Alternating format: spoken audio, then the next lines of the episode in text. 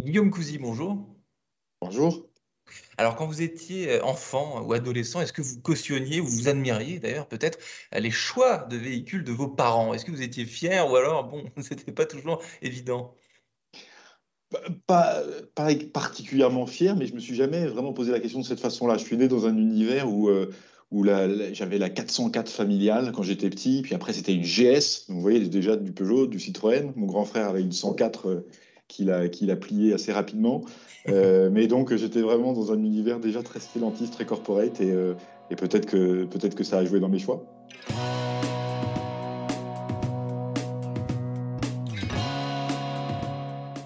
Bonjour à tous et bienvenue au Talk Décideur du Figaro en visio, toujours avec aujourd'hui euh, sur mon écran et sur le vôtre par conséquent Guillaume Cousy, DG de Stellantis en France, donc qui regroupe les marques Peugeot, Citroën, DS, Opel, Fiat euh, et d'autres.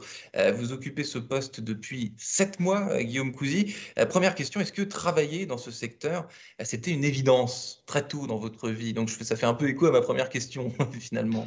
Non, en fait, pas particulièrement. J'étais surtout orienté dans mes études sur la dimension internationale.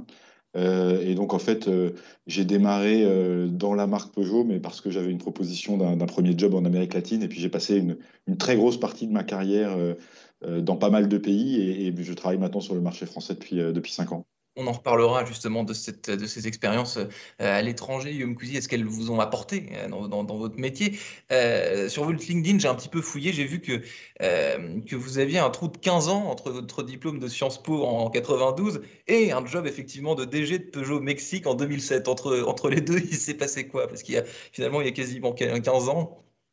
C'est intéressant, je ne savais pas que j'avais un tel trou. Vous voyez, j'ai bien réussi à le masquer. non, en fait, j'ai j'ai été, euh, j'ai exercé plusieurs métiers euh, dans, un premier temps autour du, marketing opérationnel euh, au Brésil et puis sur l'Amérique latine. j'ai eu mon premier job de management comme directeur du marketing de Peugeot au Portugal entre 97 et 2000. j'ai ensuite été directeur du marketing de Peugeot au Brésil entre 2001 et 2005. Et j'ai même été opérateur de, de concessions automobiles en France pendant deux ans. Euh, entre 2005 et 2007. Voilà, tout, voilà le parcours avant de, débarquer au Mexique comme, euh, comme DG de Peugeot. Ouais, euh, donc vous avez travaillé dans tous les pays que vous avez cités. Culturellement, qu'est-ce qui change le plus souvent dans le rapport qu'on a à l'automobile quand on va d'un pays à l'autre ou d'un continent à l'autre d'ailleurs? Alors, d'abord, ce qui change, c'est dans, le, travail au quotidien, c'est quelque chose d'absolument passionnant parce que euh, en fonction des cultures euh, d'un pays ou d'un autre, on, modifie très très fortement ses pratiques et sa façon de, travailler. Et ça, c'est quelque chose qui est extraordinairement enrichissant. Dans ce qui est du rapport à l'automobile plus spécifiquement, je pense que euh, on a aujourd'hui en Europe, en particulier en France, un rapport à l'automobile très contraint et, très lié à, à, des, une image de, de, quelque chose euh, euh, qui, euh, qui contribue au réchauffement climatique, où on est beaucoup plus dans la transformation énergétique et comment faire pour, je dirais, pour avoir une solution de mobilité propre. et on est très fortement dans le rationnel. Là où je dirais, dans beaucoup de continents en dehors d'Europe, le rapport à l'automobile, il reste très passionnel et très émotionnel. Et ça, c'est quelque chose qui est quand même important parce que c'est un objet de mobilité extraordinaire euh, avec des passions incroyables et, ça c'est quelque chose d'assez valorisant euh, euh, en dehors d'Europe qui continue à être fort. Parce que vous dites aujourd'hui, Guillaume Cousy, finalement en 2021, ce rapport, donc vous venez de décrire à l'environnement, au RSE, c'est quasiment ce qui drive le, marché automobile aujourd'hui. Les deux choses sont devenues totalement interdépendantes. en Europe, c'est une certitude.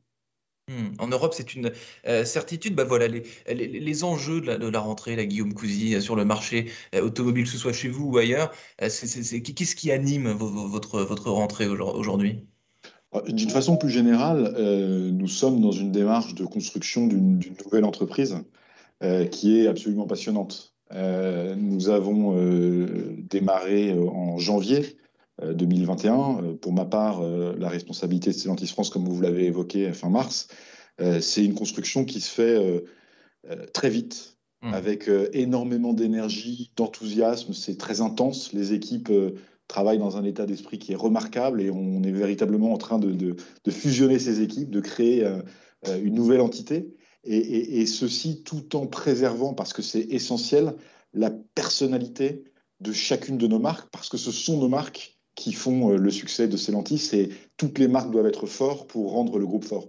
C'est d'ailleurs assez intéressant ce que vous dites, parce que Stellantis, donc euh, plusieurs marques que j'ai citées tout à l'heure, euh, ça doit être terriblement passionnant, amusant, en même temps parfois peut-être un peu complexe de justement euh, de travailler sur des marques dont l'ADN est, pas dans le même pays, ne sont pas les mêmes formes, ce n'est pas la même histoire, quoi. Donc, donc de, jongler avec toutes ces avec toutes ces marques, c'est un, un travail de, de, de chaque instant, quoi.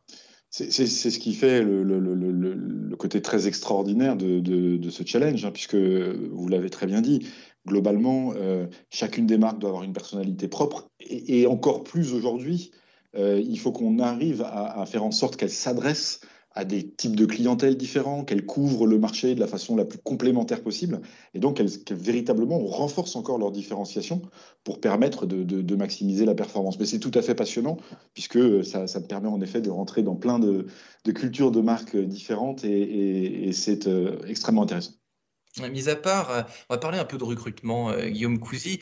Euh, mis à part être passionné dans le secteur automobile, c'est assez connu. Bah, vous en êtes un, exemple concret, même si au départ votre premier job était un peu hasardeux, mais quand on est passionné, finalement, on, y reste. Quoi.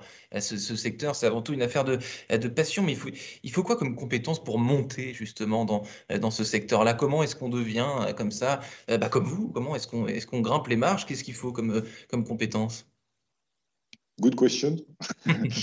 euh, c'est un secteur qui est extraordinairement compétitif. C'est un secteur euh, dans lequel il faut véritablement avoir euh, une, une, culture de, de, cette compétition, être, être prêt à, une certaine âpreté de la compétition, avoir beaucoup d'agilité et de capacité à, à, se remettre en cause. Je pense que c'est également un secteur dans lequel euh, il faut euh, des compétences techniques qui sont quand même assez, assez pointues, hein, puisque globalement, je ne parle même pas de la partie technique de l'automobile, mais d'une façon générale, même d'un point de vue marketing euh, et d'un point de vue vente, c'est un produit qui est quand même très sophistiqué, qui est complexe, et donc c'est un, un marketing qui est évolué, qui est complexe, qui, est un marketing mature. Donc il faut avoir des compétences techniques euh, qu'on acquiert, évidemment. Euh, et puis je dirais après, euh, en dehors de ces deux caractéristiques-là, les, compétences managériales et comportementales, mais qui sont, je pense, plus pour l'ensemble des domaines de l'économie. Mmh. On va parler un peu des, clients, enfin des, acheteurs. Guillaume Cousy, aujourd'hui, euh, le digital, c'est aussi quelque chose de, très important. Qu'est-ce que vous voyez comme, euh, futur de, de la concession, euh, par, exemple, à, l'heure où aujourd'hui, évidemment, si, certains peuvent, acheter une voiture directement sur Internet sans voir, sans essayer, mais la, plupart des clients vont quand même se rendre quelque part en concession pour voir hein, ce qu'ils s'apprêtent à acheter. La voiture, c'est toujours quelque chose qu'on vient découvrir en présentiel, si vous me permettez cette expression, qu'on n'achète pas sur Internet directement.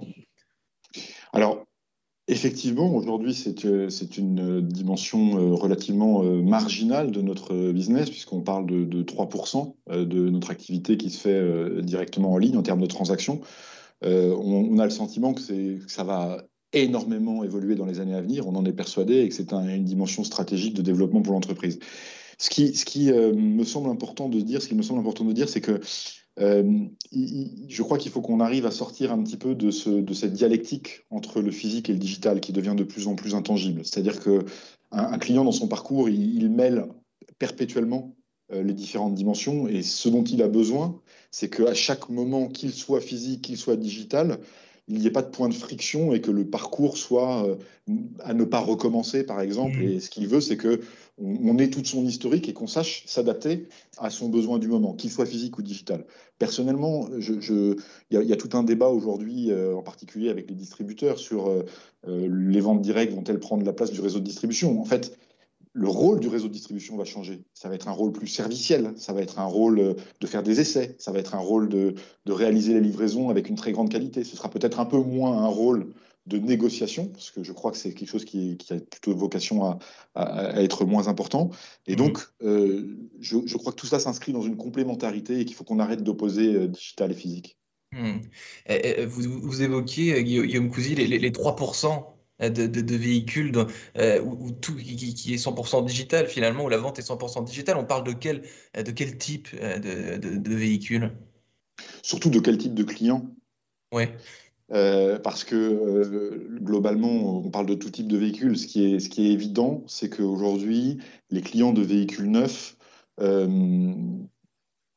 au global du marché, ont plutôt tendance à, chaque année à devenir plus euh, masculins, euh, plus âgés et avec des niveaux de revenus plus élevés. Et donc ça veut dire que le produit automobile neuf devient probablement moins accessible à toute une partie de clientèle, euh, ou moins accessible ou moins intéressant peut-être à une partie de clientèle plus jeune, plus féminine et peut-être un peu moins aisée.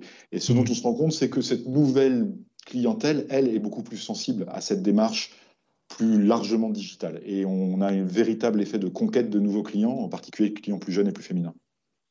Guillaume Cousy, patron en France de, de Stellantis. Merci infiniment d'avoir répondu euh, à mes questions euh, pour le talk décideur euh, du Figaro. Merci infiniment. Je, vous souhaite une excellente fin de journée.